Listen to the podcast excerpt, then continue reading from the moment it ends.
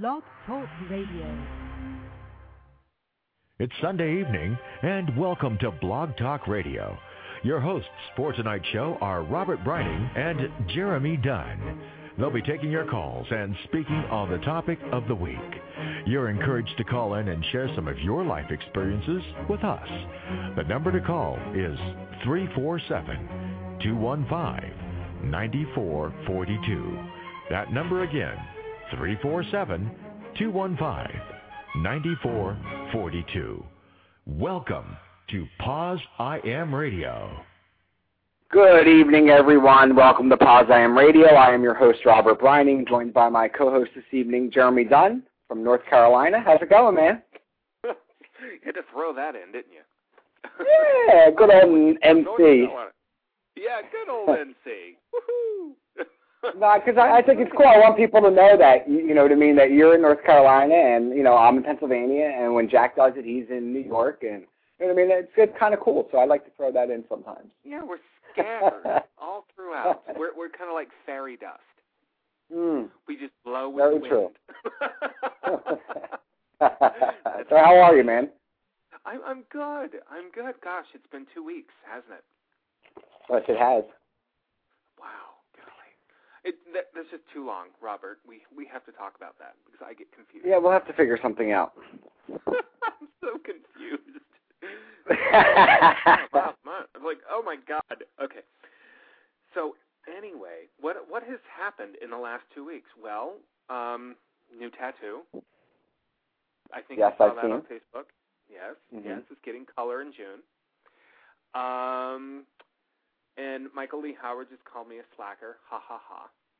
And um, so so the tattoo's getting col- colored in June, and I got braces a week ago. Oh wow. I know. Uh, Did you have them before when you were younger? I did. I had them in high school or junior high, high school. Oh, And, so did uh, I. And so I decided, you know what? I've got these spaces in my teeth. And I know I don't need the braces. It was just purely vanity. It's the big V. And and I have no shame in saying that. You know, it's like God, I've always wanted that million dollar smile. You you know, I that that I hear you. that that that smile that just knocks people's socks off. So paying out the nose to get it and all that stuff. But anyway, no, no one. Well, look, you- you know it. What's that? I was going to say you're about to plan a wedding, so you know what I mean. I would be. You're okay. You're allowed to be vain in your pre-wedding days and weeks and months. But, but, but I'm gonna have the braces at the wedding. oh. Oh, I thought you were putting them on like beforehand. My actually, my friend Lori got married, and she had on, I believe they were braces, and she had them. She literally had them taken off for her wedding day and then put back on. Oh no, I'm I'm gonna do the Photoshop thing. That's hey, you know what I mean? You gotta love Photoshop. I love Photoshop. oh, that's awesome. That's awesome. So, um, let's see. Today I had um, uh, my nephew uh, made his holy communion. Yeah, apparently you got buzzed on the communion wine. Yeah, I got. Well, no, I didn't. I didn't go to the communion at at the mass, um, but I went to like the party afterwards. Um, Uh huh. so, and, and it was cool. You know, I got to hang out and see everybody. But it was so funny. I got to tell everybody this story because my nephew's eight years old and his name's Liam, and he's so cute. And you know, he. I guess nowadays, I don't remember when I got my communion this being offered to my mother, um, but they now ask the parents if the child can taste the wine. So you go up and you get the one more time. you, if they can taste the wine, they can drink the wine because you're supposed to like you know taste the body, eat the body, taste the wine. So I guess they use Body It's not real wine. Christ, body Right. of Christ, blood of Christ. It, uh, Right. the whole communion thing is just gross to me. You're eating Yeah, right. a dead man. what part of So- so- um like Night of the Living Dead is this? but um, Go for it. he, they actually give they no, you're fine. They actually give him they give the kids grape juice, but they call it wine, you know, and it's just a thing to do symbolic, whatever. So long story short, Liam goes, you know, Mom, I really want to taste the wine. you know, how come you said no? Because they sent home a note, and she's like, I don't want you drinking out of that. You know, you know, you, you can taste wine at home or something. You know, you don't have to taste the wine. And he's like, Mom, you know, I really want to get all of Jesus, and if I don't drink the wine, I'm only getting half of Jesus. And my sister busted her ass laughing so hard because he wanted all of Jesus. I thought it was so cute. That's awesome. I can't get drunk with just half of Jesus. but it was so cute, little eight-year-old kid saying that. You know what I mean? So it was Oh, really cool. It was the, it was the laugh of the party all day. Oh, that's just terrific. Oh my God. Oh, So let's see who's. I just want to see who's. uh Okay, for the people in the chat room, you um, our first-time listeners, we're a little out of it tonight, it seems. um, but I want to thank you all for tuning in. Uh, we are here every Sunday um, at 9 p.m. We offer you your dose of hope by sharing personal stories of people living with HIV or AIDS, or affected by the disease, or maybe work for an ASO. Um, and we'd like to talk about the amazing work that they do. Last week we had on Brandon Macsata from the ADAP Advocacy Association. That was a tongue twister for me last week. I couldn't get it out, and Jack and Brandon were laughing at me the whole night. but um, he came on and he talked. He spoke about the importance of ADAP and how important it is for Obama to end the wait. So um, I think it's um, very interesting. Well, they need to take it out. You know, and part of it is they need to take it away from the state's control and put it at the federal control. And um, but but the other problem with that is then do you dole out the money, yada yada yada. But I, I do have to tell everybody that's listening that um, I just want to thank everybody. I know this might be premature, but um, North Carolina, the governor here, Bev, Bev Perdue, has added the $14 million that they cut from ADAP back into this year's budget. So it goes to the legislature to get voted on. So hopefully um, we'll be fully funded and the waiting list will end here in North Carolina by um, May or June. well, that's, so that's awesome. awesome That is. news. Yeah, that that is great. So I mean, there there have been a lot of us who have just been on the phone constantly um, with um, our uh, local and state representatives. Um, some of us, like myself, I've also been calling um, our our our federal reps, so in Congress and our in our senator representative Senate representatives. So it, it's it's been a, a, a big push, and we're not giving up by any means. But but everybody, and it's interesting because there is a huge disparity in with with ADAP, and I know we're not t- supposed to talk about this tonight, but anyway, um, in the southeastern states, uh, Tennessee, Kentucky, North Carolina, South Carolina, these states, they're all in the southeast. They all have these, and they all have big waiting lists.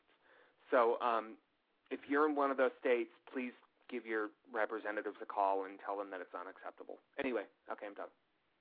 Oh, yeah, that's how you do it. And uh, you can definitely listen to uh, last week's show in the archives, either on iTunes or on Blog Talk Radio, and um, learn about ADAP and um, the importance of it and all the events that the ADAP Advocacy Association are having. Uh, so you can come out and have a good time. So cool. So tonight we have a really, really, really great guest on tonight. I'm really, really excited to have him on. I know he told me, uh, he emailed me earlier, he's a little bit nervous. so get him a little bit nervous as he's sitting on hold now. Um, he's, he's but, uh, going, oh God, oh God. And, and, and you know? We don't want to make him to laugh too much because we don't want him to pop a stitch or anything. You're something Sorry, else. I had to. It, it was there. I took it. Sorry, Herman, but I, I had to say it anyway. Anyway.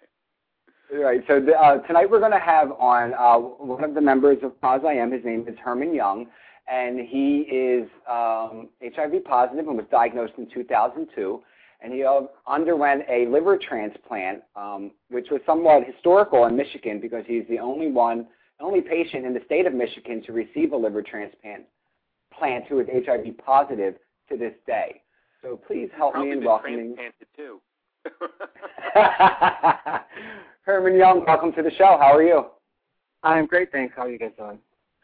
good. Good, good. You? You sound great. Can you hear me well? Perfect. We can hear you. Can you hear us? Yes, I can hear you very well. Thanks.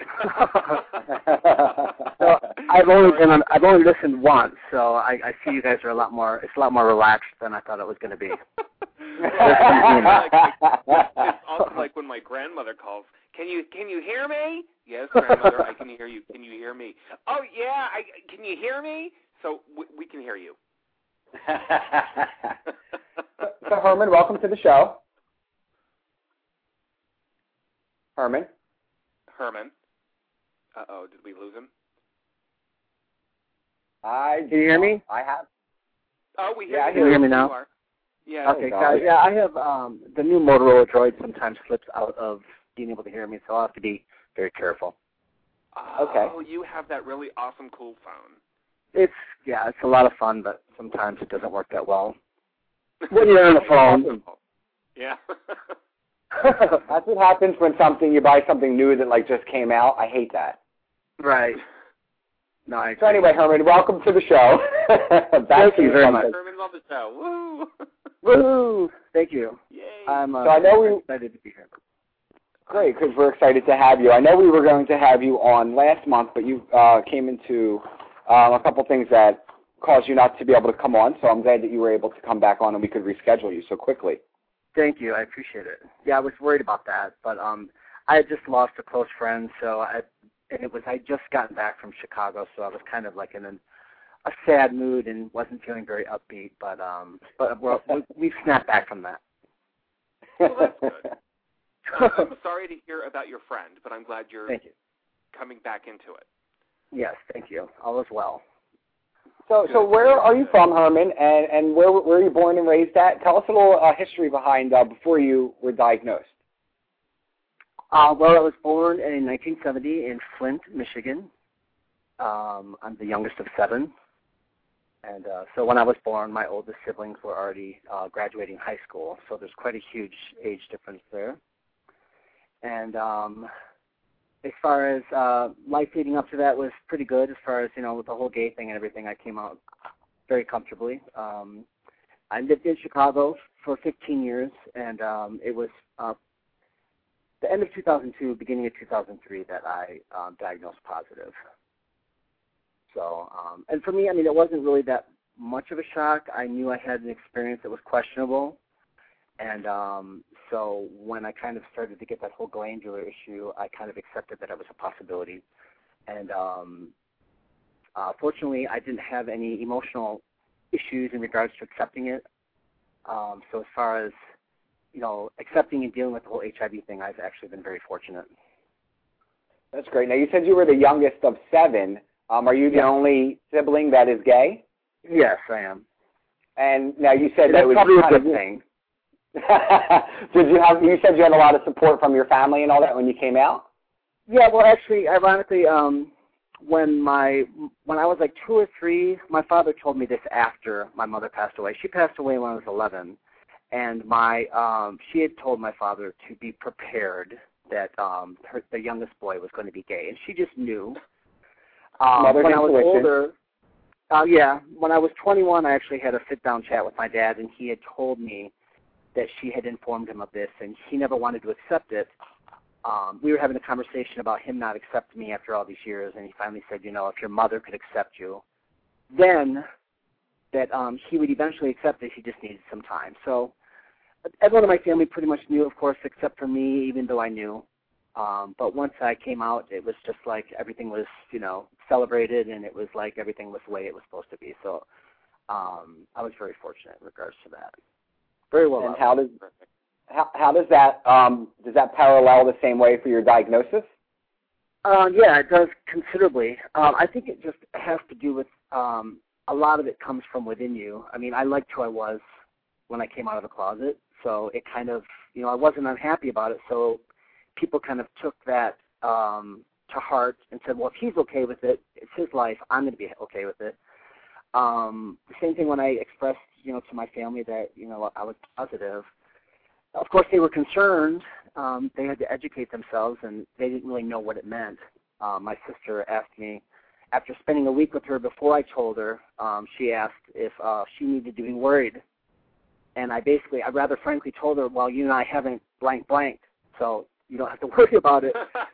Um, and, and, what's uh, in the blank blank? I want to know. you know, fill in anything you want to fill in there. But um, they you know, they were a little misguided and and they didn't quite understand. So, um, but yeah, fortunately, I mean, I, a lot of it just had to do with the fact that I was, okay, ironically, okay with it, and a lot of other people, friends of mine, have, you know, it's been a changing point in their life for the worst. Um, I think it's made me a better person, actually, and I liked who I was beforehand. So, um, some people might not agree with that, but you know, when what can you do to change it? You know, there's nothing I can do to change that, so I might as well make a positive out of it. No pun intended. I think that's great. So, Herman, this is Jeremy. Hi, Jeremy. And hello. And so I was looking um, at a couple of your pictures Yeah. that um, that it, this amazing transformation. I mean, you go from being this yellow Oh yeah. To Isn't that scary? when you were 39th birthday, which was last year, Yes. to being like this pasty Michigan boy again. I know, right? it's like holy cow, week in Bahamas and then no sun. yeah, I know. No, it was it was bad, and, and the the scary thing was is I mean that coloration. I I had when I started to turn yellow, and they told me that my liver had um had failed. Um, within a two week period of time, it had only been 12 days since I, um, I was taking those two medications. Um, I, my eyes were so yellow that I couldn't really tell that I was changing colors. Um, I went to get my hair cut, and my my barber said, "Herman, your neck is horribly yellow." And I said, "Yeah, you know, I just kind of heard a little bit about that, like no big deal." And I was a little embarrassed, but um, so I went to the tanning salon and I tanned twice, just to kind of maybe change it to brown. Well, something about when your when your liver isn't working, um, tan skin hangs on for a long time. I had that I had that tan for about a year and a half after my transplant because of that. But yeah, the pictures are a bit the pictures are a bit scary, but I, I'm comfortable sharing them because it kind of shows what you know what can happen and in a very short period of time. Yeah. So, yeah. I mean, And that you have picture- this really huge scar to prove it too. Yeah, that's my little beauty mark. That's what my family calls it. It's my beauty mark. the beauty mark. Yeah, it's my new beauty mark. So I was reading your I was reading your bio Uh-huh. because I do the research like that. I don't know if Rob does. Um, kidding. Um, so you went from being HIV positive to going on to Atripla. And, Correct. And, I, and and and for the audience, I am completely paraphrasing here, um, and or condensing, I should say. And then, Yeah. after how much time were you actually on the Atripla and and the lovastatin? um, actually, you well, to give you, um, I was on a tripla by itself for about seven months. okay. Um, and my numbers weren't all that bad, but they thought that that was why I was uh, I was misdiagnosed with Hodgkin's lymphoma because my glands were so swollen. Mhm. But my um, HIV numbers were pretty normal, so they thought, well, it's got to be cancer. And then um, when I came back to Michigan, one doctor said, well, let's just try this Atripla. It's a once a day pill. You're going to trip out the first week, and then you should be fine. Um, and it was kind of crazy at first. Uh, I had a lot of crazy dreams. But my next visit in three weeks, um, my numbers were improving um, considerably, and my glands had gone down. So they're like, oh, that's it. So I was excited about that. Um, but the only thing that my at my six month checkup, which would have been seven months into taking it, um, my cholesterol was like way out of whack. Mhm. So um, they put me on uh, lovastatin, which is a statin. I had actually asked if I could maybe change my diet and or work out more and just maybe get more involved in doing it in a healthy way. And my doctor said actually it's very severe. Like your your your bad cholesterol is you know ungodly. It's in a really bad bad place. So they they do draw your blood like they always say in the commercials before you take a statin and have your doctor check your liver. So they did, and my numbers were completely normal. Um, so they put me on it, and I I took it for 12 days, um, and that was all it took. Uh, by the third day, I had actually called my sister-in-law, who worked at that doctor's office, and told her that uh, I had woken up in the the bathroom on the floor. um, freezing cold, trying to get warm in the shower, and I don't remember that.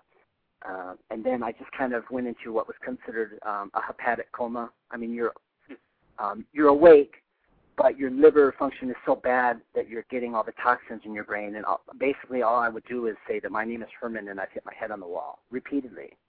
So by the 12th day, I was admitted, and they uh, did a, um, a fine needle aspiration, which is a form of biopsy.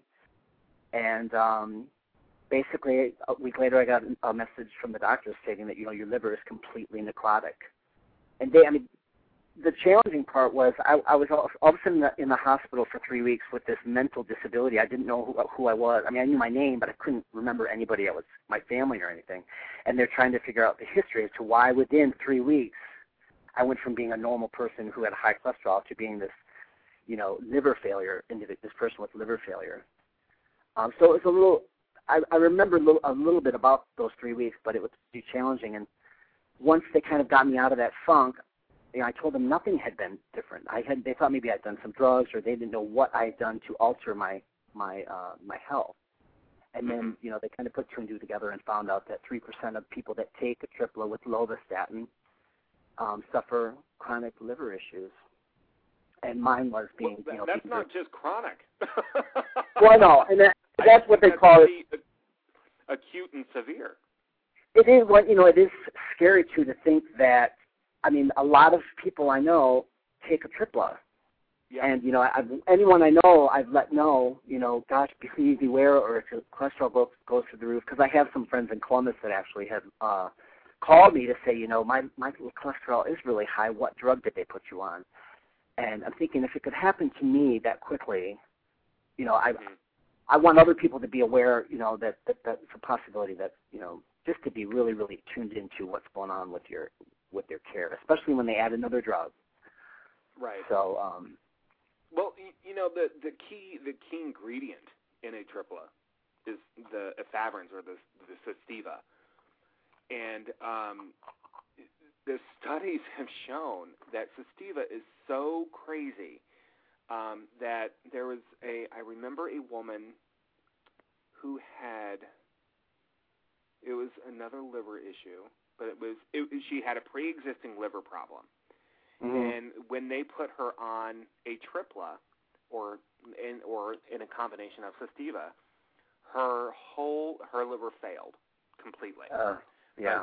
But, um, so, and then there's those of us who, uh, myself, who are on Atripla, uh-huh. um, also have hepatitis C. So we're constantly measuring all of that. So all of this really hits home for me. Yeah. So yeah, I, which, which it should. You, you, you know, because Hep C is a liver problem. Right. And, you know, in, in about 20 years maybe, 10, 15, who knows? I right. might be, you know, I I could be literally standing in your shoes. Right. That's true. So yeah, this your story hits home with me.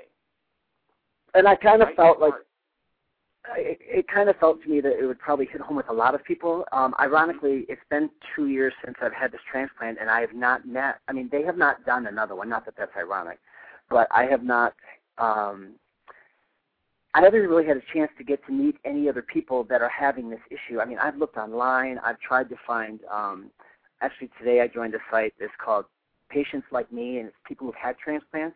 There's an HIV button, but when you click it, um, it doesn't pull up anything. Whereas if you click any one of the other side effects that people are having transplants or having issues with, so I still I've never I've not met anybody who's who's HIV positive that has had a transplant. I mean, I know there's a lot of kidney transplant transplants out there, um, but nobody with the liver transplant issue. And yet, I I know there's. It just scares me um, to think of of the issues that could come from and, you know and, just the multiple you know, issues. I I can remember a few years back.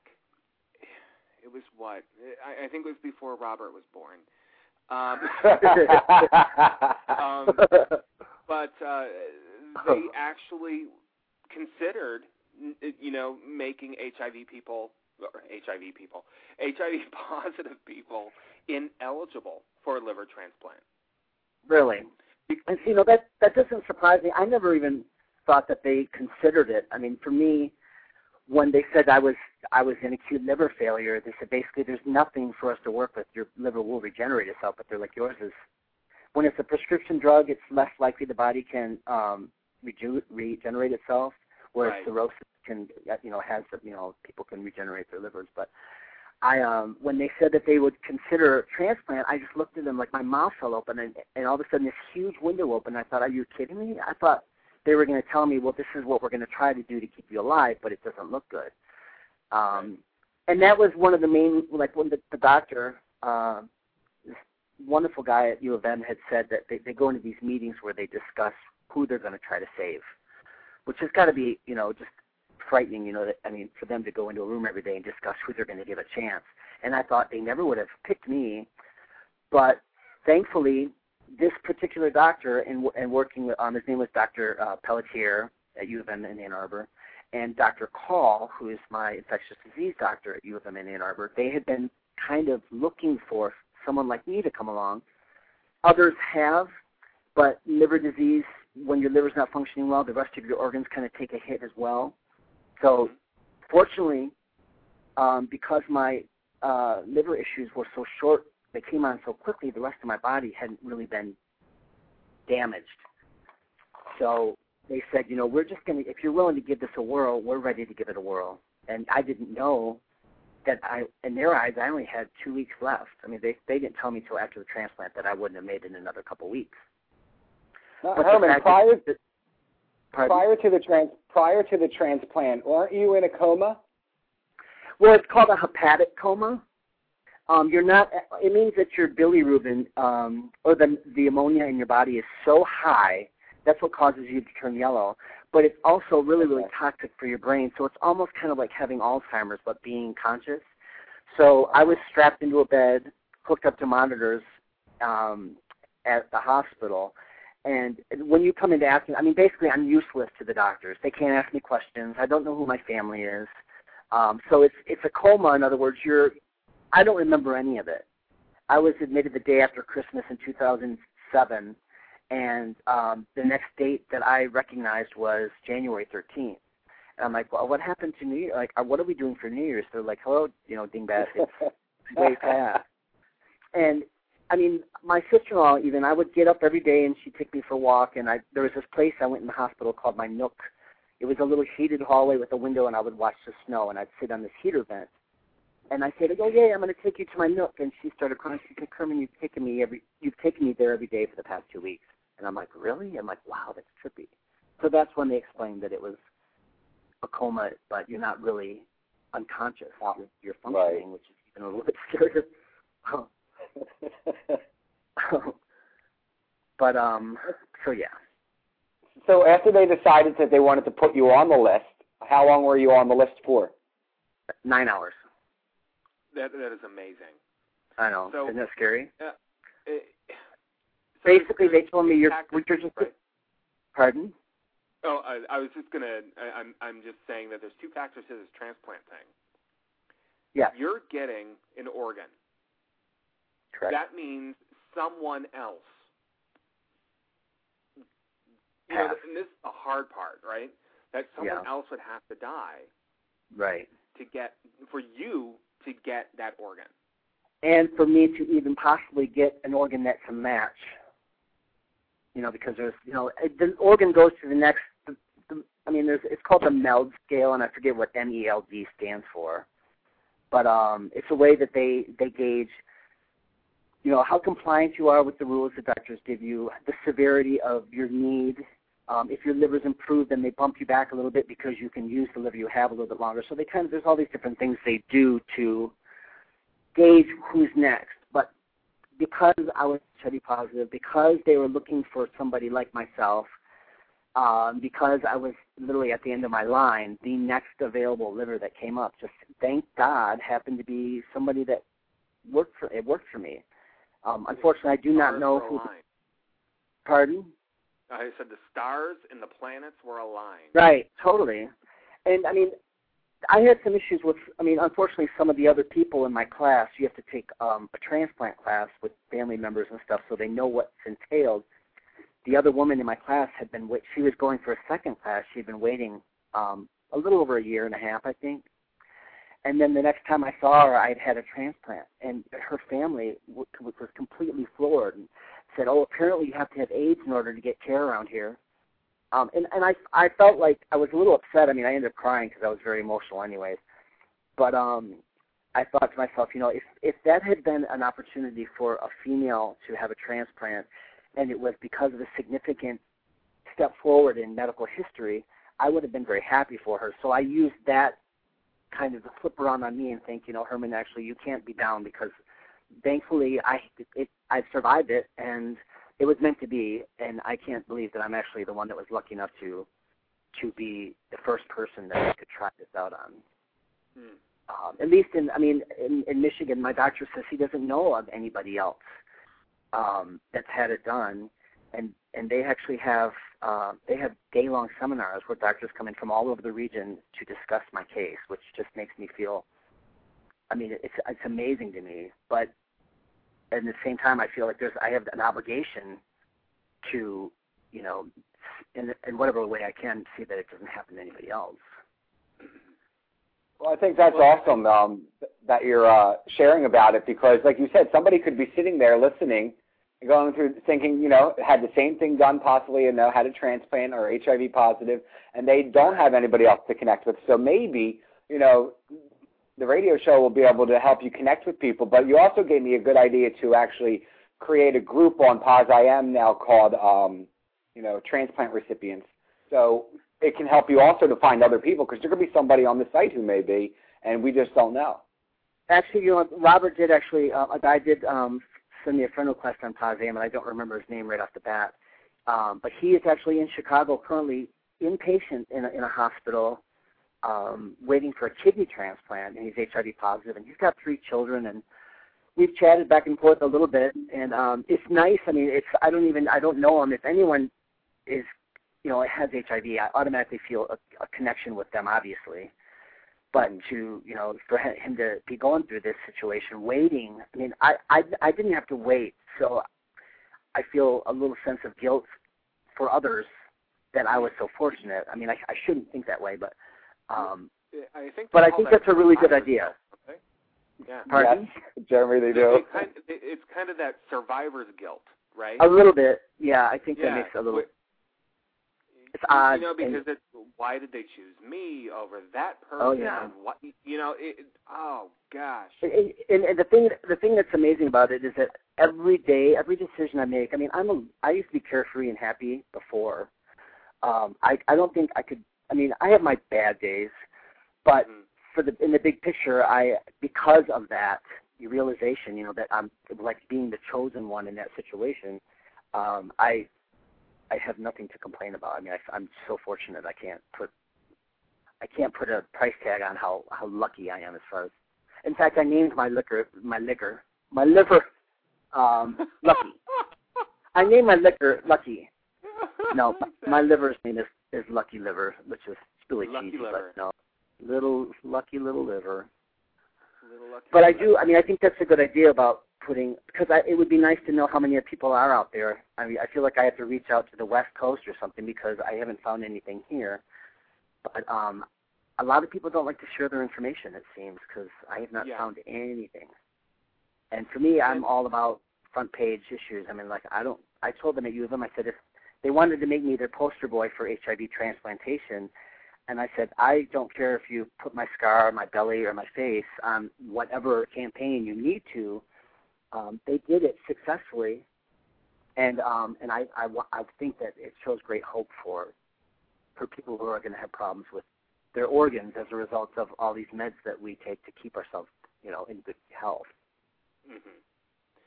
So what So- about rejection issues? Did you have any issues with with you know possible rejection or I've had one. I've had one issue in the past two years. Um, normally, they happen within the first six months. Um, either you have uh, bile, t- like the, the I forget what they're called, the bile tube um, issues, or or the rejection as far as the medications and the steroids and all the things that they have you take in order to you know keep your body from from damaging it.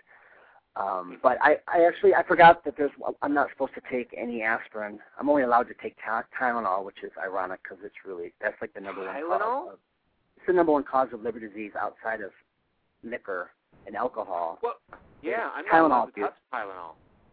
But it's taken appropriately. If you take it right and follow the directions, it's not bad for you. But um, I had uh, pulled my back shoveling this past winter, and uh, for five days I took Bayer back and body, not thinking. I mean, sometimes Uh-huh. I forget that I've had a transplant, but and um and I was go yeah, they my numbers were really really bad, and they thought I was going into rejection, but uh, once they Hmm. figured out that I had actually taken a pill um, or the the Bayer Did you, Um, I mean, you get it- lectured?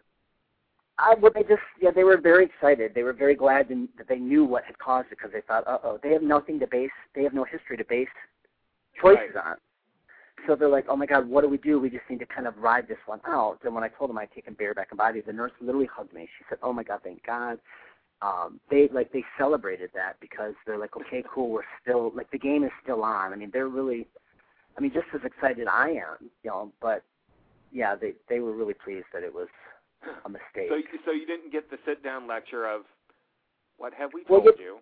They reminded me of of everything of that you know and there's, the list isn't very long it's just you know that you can't Mhm. take certain pain relievers and a couple different foods that i can't take So, so we have a question in the in the chat room. Actually, what about alcohol? Are are you allowed to have a moderate, you know, drink? Well, you know, or that was the question that i had i asked my doctor um you know i said i had back then two years ago um it was probably june so it was a few months after my transplant i said my nephew has an open house coming up am i allowed to drink anything? And they said um absolutely not as far as hard liquor goes. Um Mhm. occasional gla- an occasional glass of wine would be okay and um beer once in a while. Uh i didn't have i mean i when i lived in chicago i didn't drink often. I mean it was you know maybe once every other week um and then there was a long period of time where i didn't drink. Uh so because i don't have that in me they're not really worried. I mean i i have beer in the fridge. I bought it probably three weeks ago and um had one of them and they're still in there i, I mean it's so it's not in their eyes it's not one something that they're concerned about but right? everything in moderation. I mean, if you know a couple beers, but he's not even blinking an eye about it. He said wine is actually good for you, like they always Mhm. say, wine is good for you, and it, it applies. Um, but I do notice that, like I have had a glass of wine, and um, I really do feel the effects of it. A couple of sips of wine, and I can feel it. So Yeah, know, you're just- cheap drunk. Get it over You're it. going out. but I, um, I, yeah, I just listen. I really, really pay attention to my body, and I don't want to have a fear moment, like, oh my God, what have I done? So I just, I don't put myself in that position. good for you. Good for you. So yeah, and it, I mean, it, it amazes me too, just the whole, the whole concept behind the fact that I have doctors that are like winging it. I mean, Mhm. you, you're on medications to boost your immune system, and then those same medications are boosting the immune system that they're trying to diminish with the retro, I mean, with the um, rejection medications because those actually reduce your. It's just it amazes me that, and my and my liver numbers are they're that of a normal healthy person. I mean, there's nothing Oh. off about them. So I Great. it's yeah, it just gives me a lot of hope for for future, you know, issues that come up with medications and people's health. Because relatively speaking, I mean, a lot of people have been taking. Some people have been taking meds for a long time, but a lot of us have only been taking them for you know less than 10, 12, maybe 15 years, and they've gotten a lot better. But you know how like some things have long-term side effects. Like my dad never had illegal drugs, or you know he drank occasionally.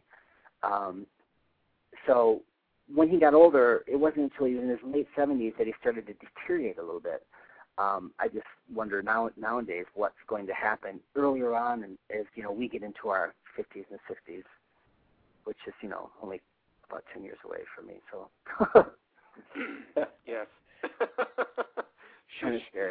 Hush you.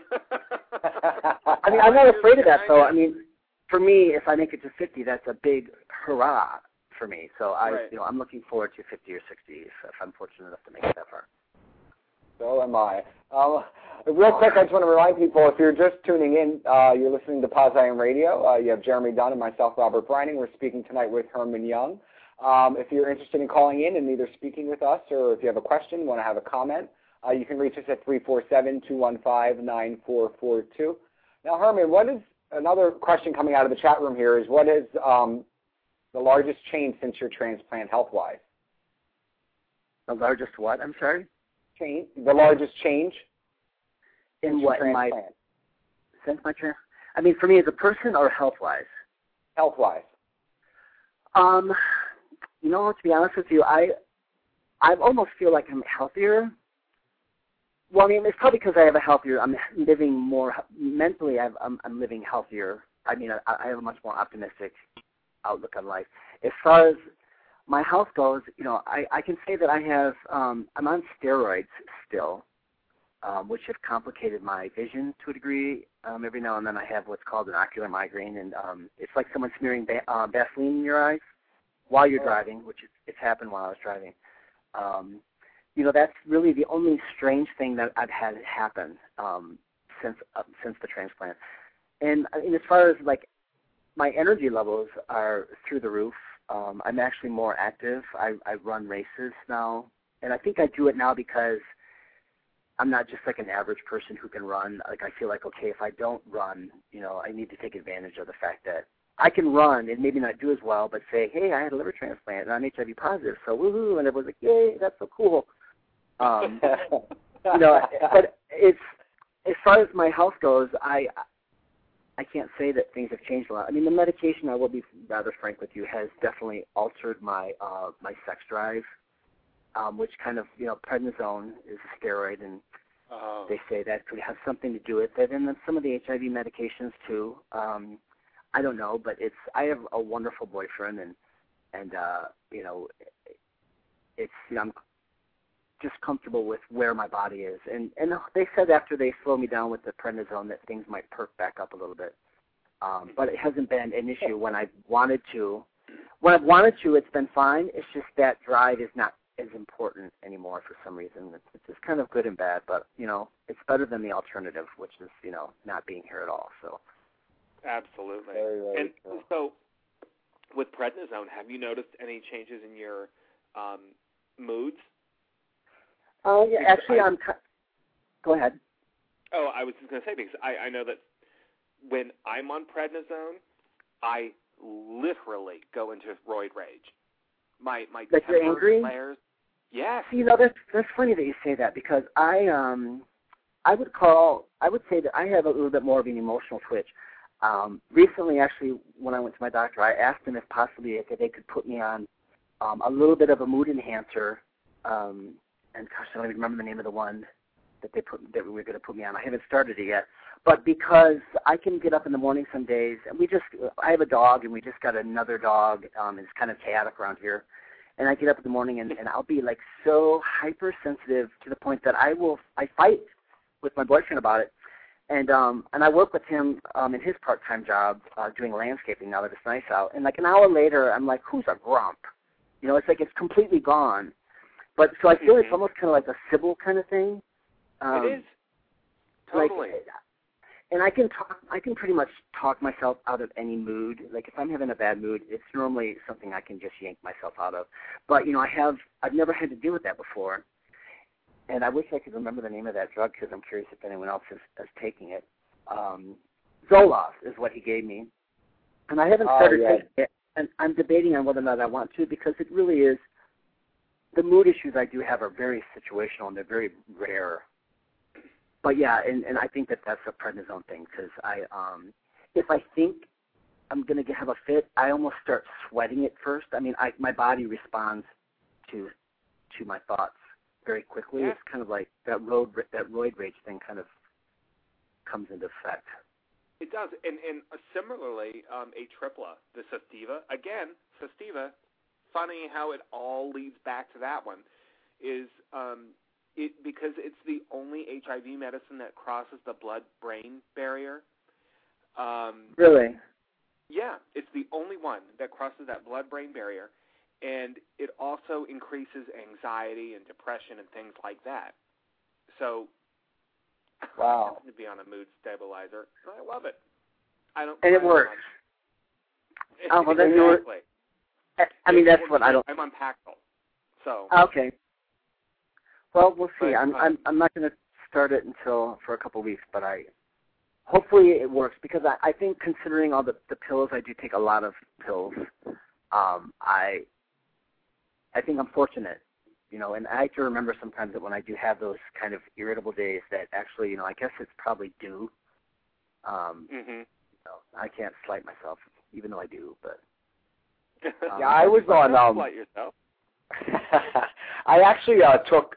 I was on Zoloft for a while too, um, and that that stuff really messes with your brain.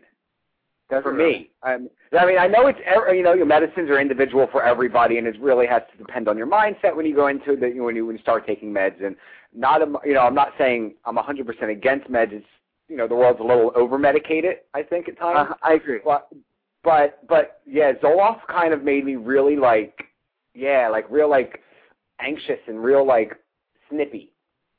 Really? See, now that's one thing, and, and the thing about starting something like that is, I don't, I don't know that I necessarily need it, but I think I need to get something to get me through until I'm done with this prednisone because it was supposed to be done with it a year ago, and it's really, you know, you can't miss it at all because basically your adrenal, it shuts your adrenal system down, and I guess all that stuff is interconnected. See, I see someone said Cymbalta is what they take. Dwayne did. I don't. Huh. Yeah. I don't know. I, I've got to think about that because I really, you know, I, I think that part of what has gotten me through the whole transplant thing and the HIV thing is um, my outlook on life. If you, like when they said I needed a transplant, I thought, well, what's next? Um, I didn't feel like, okay, well, when am I going to die? I thought, what, you know, what's next? Like, what, well, what are we going to do about it? And I never once, when they said transplant, I just assumed I would make it through it all, and and I didn't have any problems, knock on wood, you know, none besides that one little issue a, a few months ago, but we know what caused that.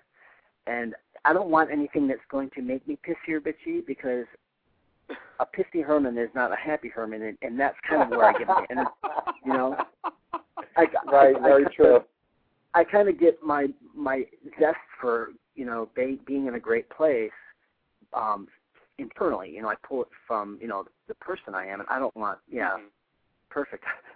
I just saw a little smiley with the little horns. I don't want to be that little devil. At least Yeah, not, I'm you know, not, I'm sure- unless I'm in control of it, you know. I'm sure your boyfriend um wouldn't want that bitchy Herman either. well, no, and yeah, the thing is, is that he has a way of of not letting my moods bother him, which would bother me even more. You know, so if I was having a really pissy moment and he was getting used to it, like, oh, he's just being pissy, then I would probably be agitated even more.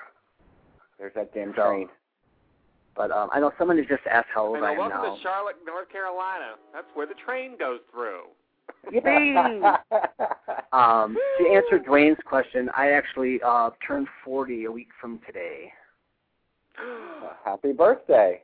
Oh Yay. God, the big four zero. Isn't that weird? I don't. I feel like a Oh. 12 year old. Um, That's always one thing I was going to. That's the question. That's funny, Herman. One thing I was going to ask you, um, because we're getting down to the last couple of minutes. Um, when you after you got the transplant, um, you know, this may be something you never thought of bef- doing before, or it may have been something that you've done.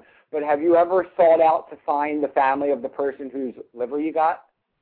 Um, actually, I really want to very badly.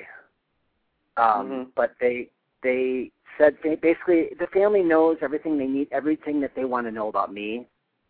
Um, Right. But they don't want to. Um, they don't want me to know anything about them. I guess. And and I told I told the the coordinator, the transplant coordinator, I said, you know, please, you know, because this is, you know, I mean, it means the world to me. If they ever want to know, if they ever want to meet me, because things, because this is a very unique case, that I'm so 100% gung ho about it. Um, the guy was, it was a guy. He was um, um, a little bit older than me. I think he was like in his late 40s. Um, so that whole aspect of it is, you know, but he was really, really healthy. And I'm like, gosh, you know, I, I feel bad. Like every year on, um, you know, February 25th, I'm celebrating and I'm grateful for the last two years. I'm grateful that I made it, but then I also, you know, in my heart, I have that, you know, I feel, I think of the family and I try to visualize them um, because I know they're going through a horrible time, and, and it does take a while to get over it. You know, you never get over that.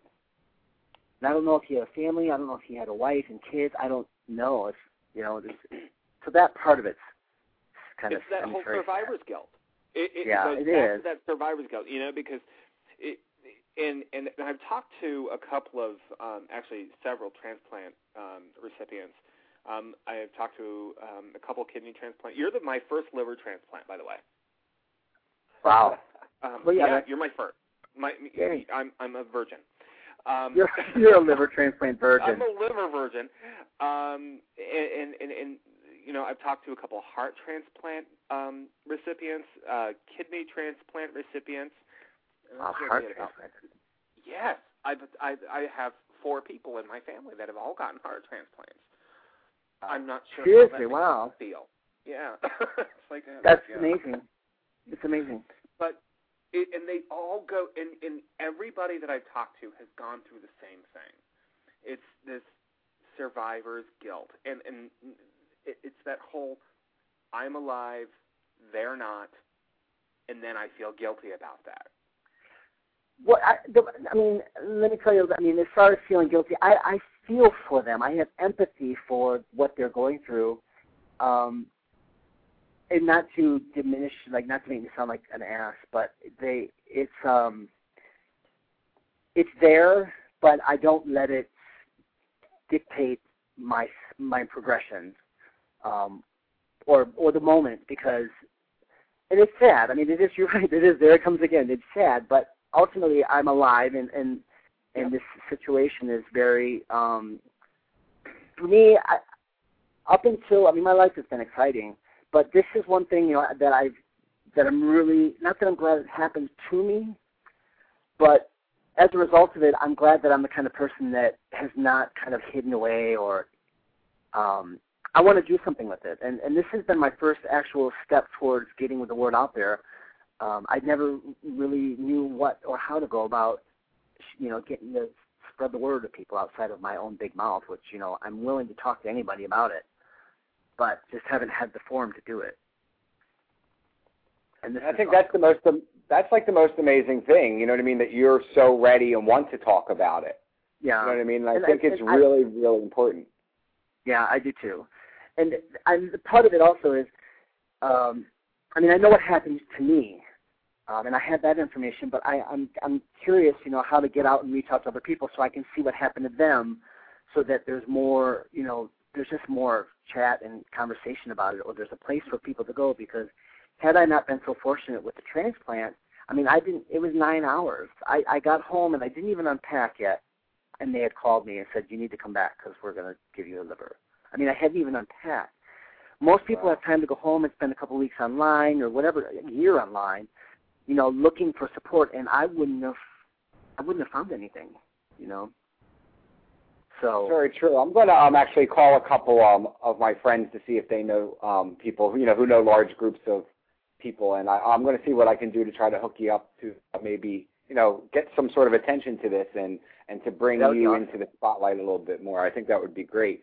Um, one of the questions I did want to ask: Do you feel? Did you feel any kind of like, like differently at all? Like kind of like as a person, like because you have a piece of another person inside of you. Like, do you sometimes feel like you're doing something different and maybe that? or like could know, all of a sudden I speak like um Korean or something. like, I don't know. all of a sudden I was craving Korean food. Um, no, I not. I mean, not really. Um,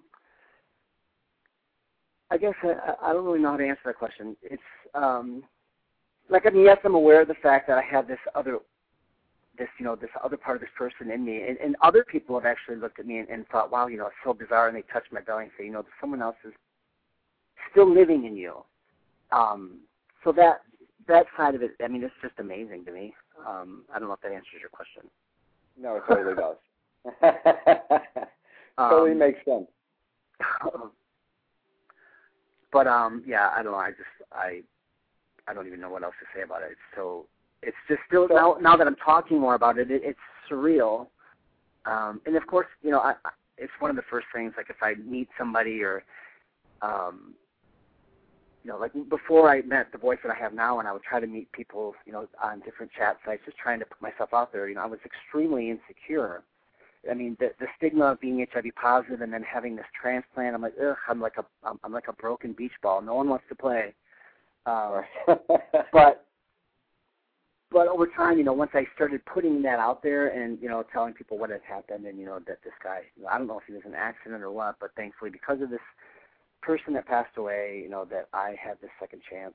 Um, I, I instead of feeling guilt about it and feeling remorse and you know like rejected, I I started claiming it. And on some of the the chat sites where I was trying to look for a date, the first thing was that I'm HIV positive male, and I would mention that I had a liver transplant, and that's why my current boyfriend, who's negative, sought me out because he thought, wow, this guy's been through a lot, and he's still smiling and he's happy. Um, so you know, and, and fortunately, it worked out well enough that we are happy and groovy.